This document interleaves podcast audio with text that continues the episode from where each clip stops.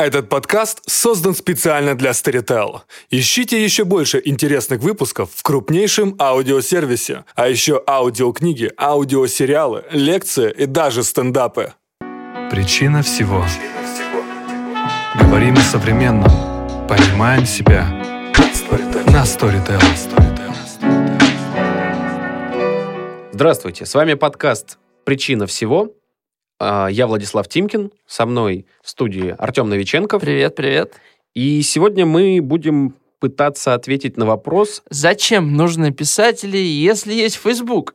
да, а, люди никогда не потребляли и не производили столько текстов, как сейчас, потому что лента Фейсбука, которая открывает просто двери в ад а, по количеству и бессмысленности часто написанного, ну, то есть это прямая конкуренция печатному слову, да, если раньше у нас были газеты, то потом, и книги, конечно, то потом у нас появился Facebook, сначала это был ЖЖ, а, это Twitter, ICQ еще было. а- как- ICQ, как мессенджер. но это мессенджер, да. Да. А вот именно, что у тебя есть какое-то полотно чьих-то букв, Мгм. которые ты хочешь, не хочешь, ты их вынужден читать, если ты открыл Facebook, да? Очень мало кому удавалось противиться этому, до сих пор удается. То есть зашел в Facebook на 5 минут, ответить на сообщение, через 2 часа очнулся, и зачем я все это прочитал? Время Выхина. Да, кто-то еще читает Википедию подряд, э, прыгая по ссылкам. А для кого-то есть такие сложные академичные вещи, как а, словарь Брокгауза и Ефрона, его тоже можно почитать. А, В общем, текста огромное количество со всех сторон на нас падает, а сейчас еще и нейросетки появились, которые могут генерировать текст вполне себе осмысленный.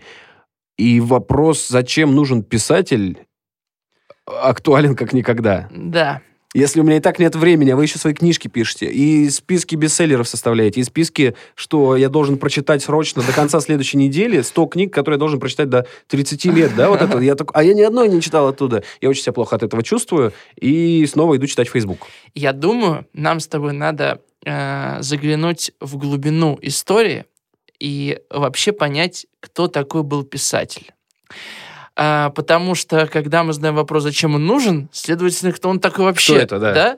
А, в древности писателей как таковых не было. Это были певцы в основном, да, потом появились летописцы. Певцы воспринимались в Древней Греции как дети богов, э, ни много ни мало, потому что такой удивительный навык слагания стихов на ходу это, между прочим, а, нечто выдающееся.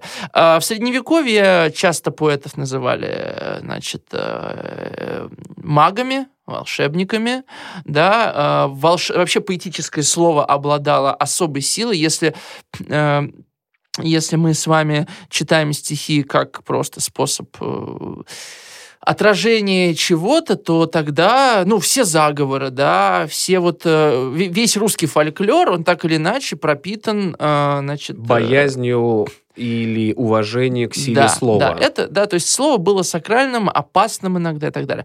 Потом, в общем-то, со временем появилась светская литература, до этого она была церковной, литература секуляризировалась, э, появились светские писатели, которые, в общем-то, э, ставили своей целью э, сперва э, а, да, осмысление реальности, осмысление человека. Это вот та литература, ну, в общем-то, 14-15 веков, да, это Данте, понятно, да, это Мики- Макиавелли, Боккаччо, потом Можно Рабле, в какой-то степени сказать, что именно в этот момент появляется литература. как Появляется таковая. писатель как Появляется единица, писатель, да? То есть, если до этого э, так называемый да, писатель или слагатель, это был медиум какой-то, да, который что-то передавал в поэтической речи от боже, от Бога к э, Ну да, обычному поэтому человеку. заказывали саги. Да, да, да, да. и да. по ним, по этим сагам, собственно, выяснялось, кто останется в истории, а кто э, в забвению будет Да, предан. то есть, да, само слово, оно имело огромную мощь, особенно записанное слово.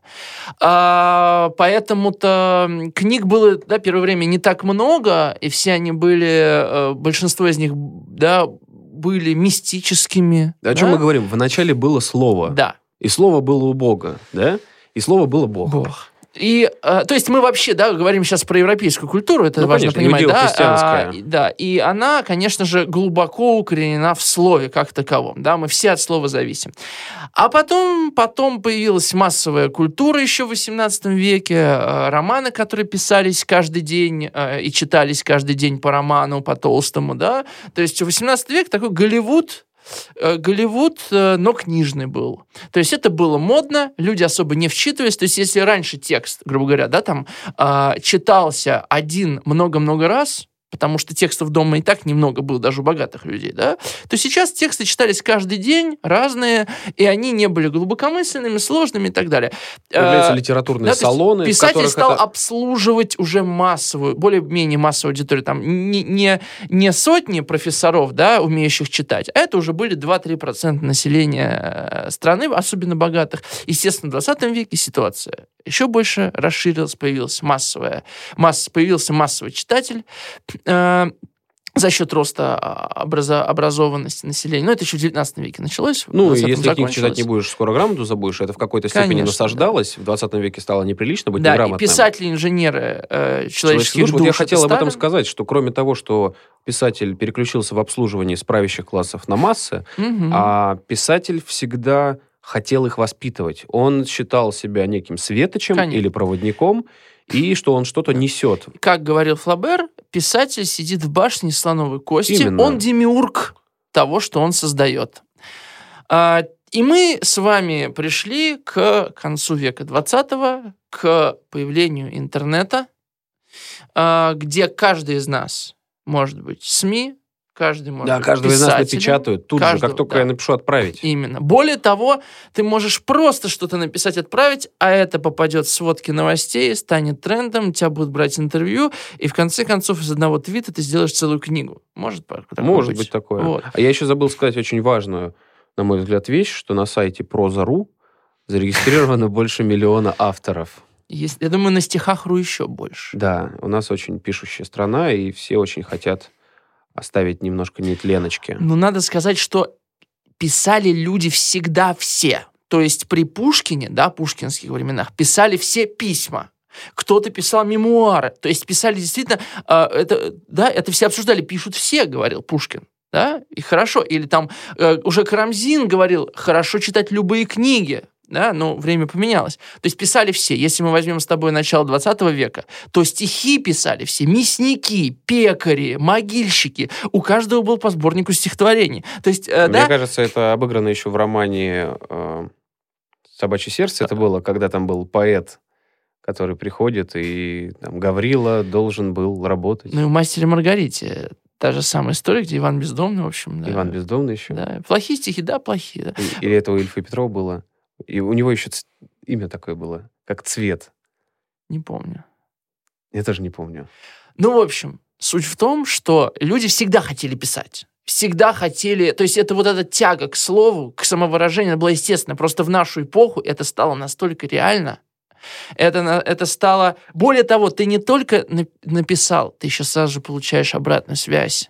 Мне кажется, это вообще очень гоголевский сюжет. Представь, ревизор, ревизор приезжает в этот город, и начальник, желая ему понравиться, и проникнувшись уже каким-то доверием, говорит, а вот почитайте. Ковыряю тут на досуге стишки. А, в общем, и мы возвращаемся к нашему вопросу. Зачем тогда нужна вообще литература? Книжки готовые, да, романы там, да, И писатели, почему которые я должен пишут. тебя читать, если я сам Если могу я сам писать? могу писать, конечно. Вот это важный вопрос. А, Понятно, что мы еще не до конца завершили путь к полноценности этого вопроса. Потому что сегодня до сих пор есть все-таки некая когорта писателей, которые мыслятся как писатели. да. Премии им вручаются. Им вручаются премии, и мы понимаем, что это несколько не то же самое, что писать в Фейсбуке. Но у меня есть четкая убежденность, что особенно э, м, тот сегмент, который касается массовой литературы, рано или поздно срастется с э, и массовым э, потребителем соцсетей. Ну, книжки с э, постами из Фейсбука уже издаются. Или, например, книжка с телеграм-канала «Говорит Вафин», э, где... Акунин издал свой ЖЖ, насколько я помню. Ну да, да, да. То есть это уже есть. Да.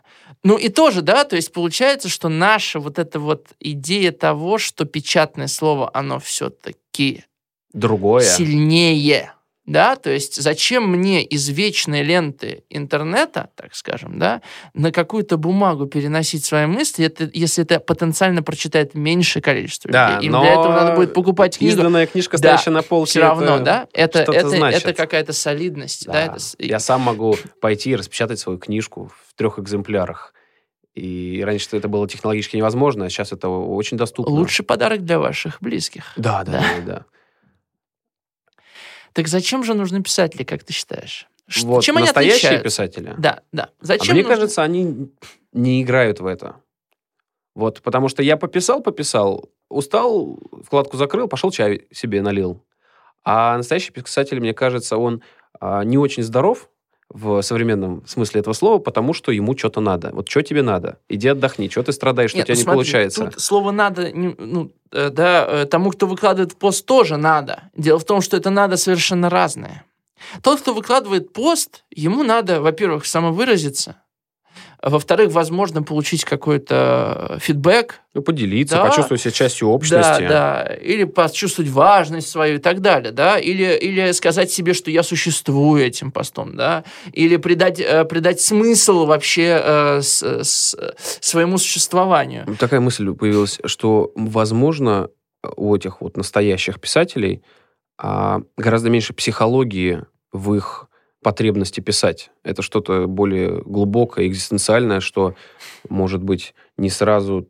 Ты как будто не с читателем общаешься, а с кем-то выше читателя. Тебе важно качество. Это очень важно. Тебе кажется, тебе важна правда, которая... Да. То есть, э, мне кажется, это вообще разговор про ответственность за слова.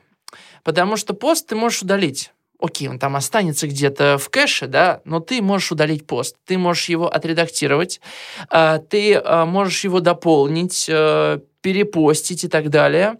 А, И ты все-таки понимаешь, что твой читатель — это твои френды.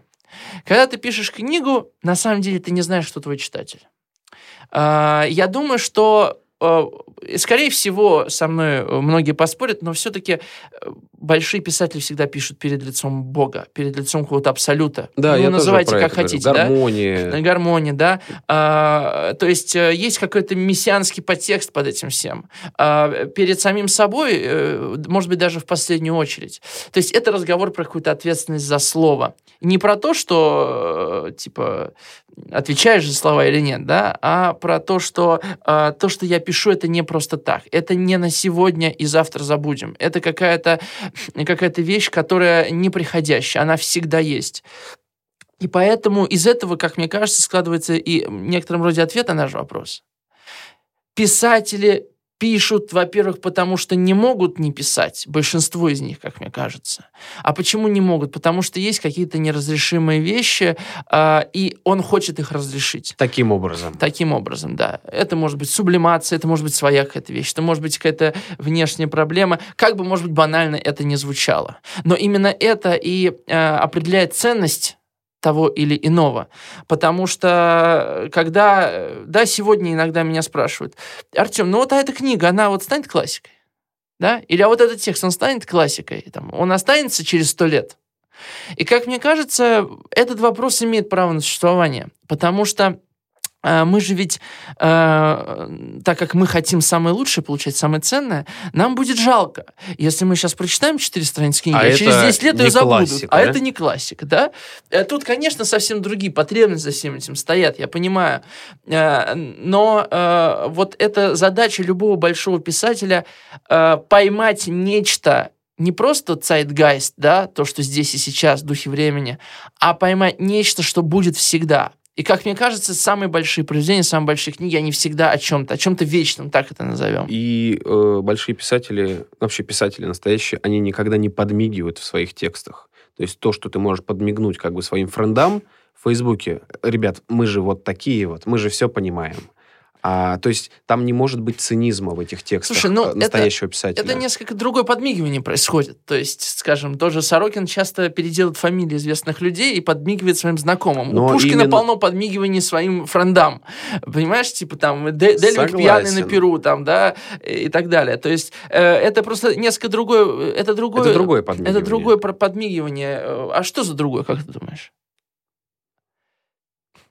А, это другое подмигивание в том смысле, что оно не отменяет а, литературного канона, в котором автор творит, а это скорее а, записочки, которые передают арестанты друг другу, что они все внутри контекста, и это дается не чтобы все а, читатели Пушкина поаплодировали его остроумию, а чтобы Дельвик прочитал. Я думаю, тут еще... Ну, с Пушкина вообще не очень э, релевантный пример, потому что тогда несколько был другой вообще. Все, все читали, все все писали. Вот. А мне кажется, что про подмигивание тут еще важно то, что автор все-таки под подмигиванием автора я понимаю его желание понравиться так или иначе.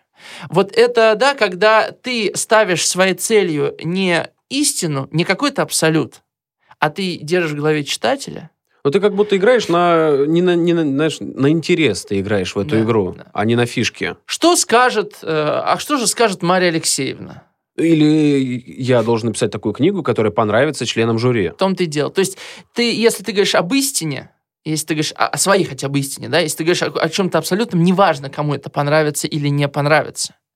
То есть э, ты пишешь, если ты пишешь перед Богом, тебе хочется, чтобы это понравилось, чтобы это было прочитано хотя бы Богом. Ну, то есть это всегда должно быть искренне. Да. Обяз- Это, обязательно. А, э, лучше это всего может мы быть ложно или не ложно, себя. Это да, может ты быть можешь ложно, это может быть ошибаться, ошибка, но это да. должно быть- Это может быть плохо написано. должна быть правда перед собой. Да. Да. Именно поэтому, да, э, сколько не э, критиковались там идеи, скажем, того же Достоевского, как бы не критиковался его во многом ужасающий стиль, Достоевский всегда писал из себя, всегда писал перед лицом Бога, тут уже точно можно сказать, назвать его Богом, да, писал как бы перед лицом какого-то абсолюта, Да и перед лицом смерти он был на Абс- грани. Да, конечно, да. То есть он всегда, он, он не выбирал слов в этом смысле, да. А, Единственное, что он выбирал, это только цифры, потому что он всегда увеличивал э, там, значит, деньги, которые сжигались там э, Анастасией Филипповной, да, он всегда увеличивал цену, потому что всегда денег не хватало. Слова вот он не выбирал. И в этом смысле, конечно, э, отвратительный стиль Достоевского, вот тяжеловесность во многом, да, Избыточность. а, избыточность, неизбежная. она, она на это все закрывает э, глаза, потому что вот эта сила внутренняя, э, да, писателя, э, правда, за которую он стоит, а, конечно же, она перевешивает все остальное. Как Ну, раз мы кажется. вспомнили Достоевского, то, конечно, еще хочется упомянуть Льва Николаевича Толстого, который радикально менял свою жизнь и свои убеждения не раз за жизнь. Мгм. И писал, ну, условно, Анна Каренина «Война и мир» и «Крейцерова соната» это произведение трех разных авторов, как будто. Потому Каждый, между каждым по 10 лет проходил. Да, да, да, да, да. Но в каждом из них он максимально искренен, он готов э, идти против мира, против И семьи даже против себя самого и против прошлого. себя самого прошлого, да. Кстати, да, ты договорил? Ну да, я договорил. Кстати, про Достоевского интересно, что, что он-то как раз писал еще и с оглядкой на читателя, потому что он очень зависел Чтоб его от продаж, поняли. чтобы его купили. Вот в чем дело. И при этом, при всем, он умудрялся оставаться самим он, собой. получается, в некой билетризированной форме протаскивал то, что ему было важно. А форма его романов — детектив. И э, вот это-то удивительно. Э, Кстати, и «Реквием» Моцарта был тоже написан на заказ. Да, иногда случаются такие истории, э, что писатель э, умеет сохранить свой гений, несмотря на э, разные обстоятельства. Мне кажется, вообще миф о голодном художнике – это плохой миф, который больше вредит мировой культуре за последние 500 или Слушай, 1000 ну, лет. На самом деле, э, я думаю, что это такая идея, знаешь, голодный художник не может быть художником. То есть голодный человек не может быть художником. Я знаю только Кнута Гамсуна с его великим романом, по-моему, Голод, «Голод». да, но, когда он- а, но там, в общем-то, не такой уж и великий был главный герой. А, это был молодой парень, да, который только начинал, и потом, понимаешь, э, сублимировать голод это очень тяжело. физически Да, тяжело. физически тяжело. Но Если этом- тебе нечего есть, ты будешь думать о том, что есть, а не о том, что писать. И Но он, при кстати, этом это и показывает. Этот роман не черный, а с надеждой, несмотря на то, что все очень плохо, ему очень плохо. Но надежда кроется не в мире, а в самом герое. Конечно, Там герой конечно, молодой, конечно, да. горячий, что ему верит. есть как будто что-то, что сказать. Да. И именно это его удерживает над любой... Хотя, как, пропастью. как описывал сам Гамсун, в голове была полная пустота от голода. Он не мог соображать, он не мог писать, да. Э, И в этом смысле именно это и делало его художником. То есть э, именно эта невозможность и преодоление невозможности э, было главной темой его нарративов, знаешь. Да, то есть Достоевский тоже, в общем-то, воспевал свои болезни, так или иначе. Да, и физические болезни, и психологические болезни, и все его персонажи, поэтому там по, по Набокову, который Достоевского не любил, они все были классифицированы, значит, эпилептики, там, психически неуравновешенные люди и так далее. Ну, то есть э, литература, вот настоящая литература, это получается то, что решает какие-то задачи и отвечает на какие-то вопросы, которые, ну, как бы внемирные. А они не преследуют сиюминутных целей. Да. Это сделано и написано не для того, чтобы завоевать эту даму. Хотя это может быть сделано для этого, но это окажется великой литературой, потому что в этой даме ты видишь весь мир. «Три толстяка» тоже была книга для завоевывания дамы. Да, поверишь, да, да. А, и на вопрос, зачем ты это пишешь, или зачем ты вообще пишешь, этот вопрос для истинного писателя, наверное, неизбежно связан с зачем ты человек И Зачем ты есть? зачем ты есть, да.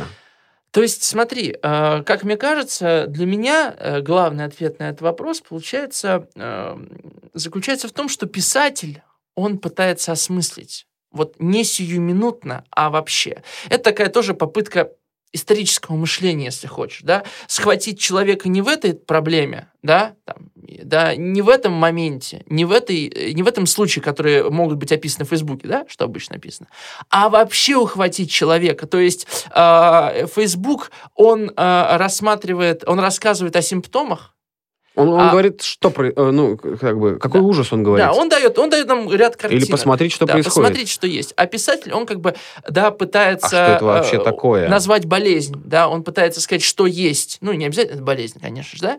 То есть он как бы, грубо говоря, как мне кажется, Facebook это такая народная, значит, медицина, когда люди сидят дома, открывают ЗОЖ, там говорят, а, ну, понятно, у тебя ротовирусная инфекция, да, а а потом приходит врач, э, делает какое-то обследование, а, э, ты сдаешь анализы, и э, становится понятно, чем же ты действительно болен. Ну, Волчанкой. я, я вот почему-то почему с болезнями беру пример. Наверное, потому что э, э, очень часто писатели именно болезни времени не рассматривают, но это они, может относиться к чему угодно. а, барометры общества, а, что то, что многим людям кажется обычным или а, неизбежным в этой жизни, они с этим как-то не согласны, Вот. их это очень трогает. Не обязательно даже не согласны. Они просто видят в этом некий вопрос. Что-то экстраординарное. То, Да. что все считают а, нормой, они видят не нормой. Да, ты знаешь, мне э, вспомнилась э, цитата Пастернака. Э, он э, говорил о том, что э, мы сидим в театре и смотрим, как колышется занавес. Помнишь эту цитату? Да. И все, что мы можем наблюдать, это как колышется занавес. И вот, как мне кажется, люди, да, э, в Фейсбуке, в большей части, я не хочу, конечно, обобщать, да, но в целом мы как бы вот описываем колыхание занавеса, и только писатель старается туда заглянуть. А, и в этом смысле я еще одну цитату вспомнил, с которой хотел начать. Цитата того же Толстого. Толстой говорил, когда-нибудь жизнь станет так интересна, что писатели будут не нужны. Что люди просто будут рассказывать о своей жизни, и это и будет литературой. На самом деле Толстой и поднял, э, получается, наш с тобой вопрос. Ну да, да. Но оказывается, что мы с вами не живем в мире, где писателей становится меньше, где становится меньше премий, где люди меньше читают. На самом деле это не так. Читают по-прежнему очень и очень много, несмотря на кучу разных других развлечений.